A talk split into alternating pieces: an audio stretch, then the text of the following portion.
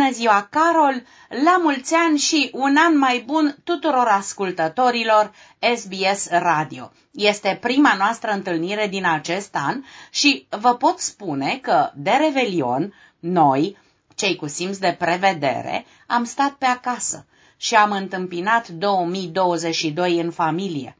Întrebat ce face un ministru de finanțe la cumpăna dintre ani, Adrian Câciu a spus – un ministru de finanțe se pregătește să-și îmbrățișeze familia. Petrec cu familia noaptea de revelion. Mai ales că în ultima lună nu prea m-au văzut. Mănânc preparate făcute în casă, ouă umplute, ardei cu brânză, toate românești. Referitor la muzica preferată, ministrul a spus muzică veche, dar muzică veche și de bună calitate. Este o piesă a lui Bob Dylan Versurile spun că orice ai face în viață, vei servi pe cineva, ori pe Dumnezeu, ori pe celălalt. Ministrul energiei a petrecut noaptea dintre ani acasă, în turnul Severin, încărcându-și bateriile, în special cu salata de băf făcută de soacră. Referitor la muzica pe care o ascultă, îi place să fie torturat de Shakira și Michael Jackson.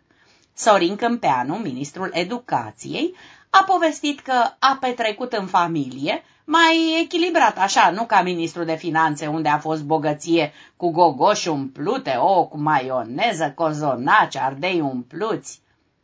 De umplut însă ne-am umplut de tot de uimire în fața creșterii impozitelor și taxelor locale în capitală pentru locurile de parcare. În București am plătit pentru anul 2022 de 9 ori mai mult decât anul trecut taxa pentru locul de parcare de reședință, fiind și de 2-3 ori mai mare decât impozitul pe locuință. E adevărat că noile tarife diferă în funcție de zonele din București. Capitala este împărțită în patru zone A, B, C și D, dispuse circular. Zona A, care reprezintă centrul Bucureștiului, este cea mai scumpă. Deți îngheață sângele în vene. Mai bine îngheța afară de bobotează. Căci temperaturile crescute i-au forțat pe reprezentanții bisericii să pună la înghețat crucile pe care s-a slujit de bobotează în congelatoare, ranforsate cu fier, ca să țină gheața. Ca de obicei, la malul Mării Negre, preotul a aruncat în apă o cruce de lemn, mai mulți voinici au notat vârtos și a fost recuperată de șeful salvamarilor din Constanța, cum altfel, fără să răcească, pentru că nu de alta, dar nu e momentul de mers la spital. Spitalele sunt ocupate din ce în ce mai mult cu miile de noi cazuri de COVID care se află în continuă creștere. Creșterea bruscă a cazurilor a fost alimentată de varianta Omicron, care este acum dominantă în Statele Unite. Studiile preliminare sugerează că Omicron este mai contagios decât alte variante, dar nu ar provoca forme severe de boală.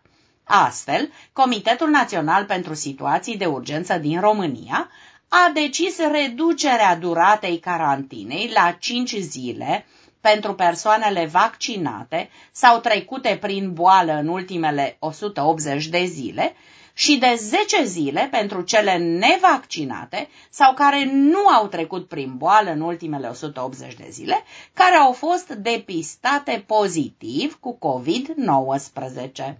Contacții direcți intră în carantină în aceeași perioadă ca în cazul celor bolnavi. Au astfel și posibilitatea să citească mai mult, să învețe cuvinte noi, pentru că au ce? Limba română s-a îmbogățit în ultimii 16 ani cu peste 3600 de cuvinte noi. Majoritatea sunt neologisme din limba engleză, cuvinte pe care am ajuns să le utilizăm în vorbirea de zi cu zi, chiar și cu forme de plural, breaking news sau fake news, after school, take away sau all inclusive. Și pandemia de coronavirus a îmbogățit vocabularul românilor cu termeni ca izoletă, sau coronasceptic. Noul dicționar ortografic, ortoepic și morfologic conține și cuvinte din ediția precedentă, ca oregano sau chili, alte nume de condimente sau cuvinte obișnuite, ca de exemplu colivăreasă sau căpșunar, care nu fusese reintroduse pentru că circulau mai mult în registru informal. Și au apărut și cuvinte care au o haină românească, deci o structură românească de tipul acidifiant, adresabilitate sau accesorizat. De accesoriu vorbim și când ne referim la mănăstirea Sfântul Mina din județul Suceava, care s-a dotat cu cel mai mare clopot făcut vreodată în România, care se aude de la 70 de kilometri departare și poate trage în balans, prin automatizare electronică, 44 de mașini Dacia Logan. Clopotul a fost construit la Baia Mare, cântărește aproape 10 tone, din care doar limba are 368 de kilograme și este realizat dintr-un aliaj de bronz de cea mai bună calitate. Înălțimea clopotului este de 2,6 metri, baza are un diametru de 2,45 de metri, fiind acordat în nota muzicală Mi. Ă, mi se pare că, dacă tot au trecut sărbătorile și ne-am supra-solicitat cu pregătirile, consumul și petrecerile, ar trebui să ne detoxifiem și să ne relaxăm. Așa că luăm din natură și ne aplecăm asupra păpădiei, care este probabil diureticul și tonicul hepatic cel mai întâlnit.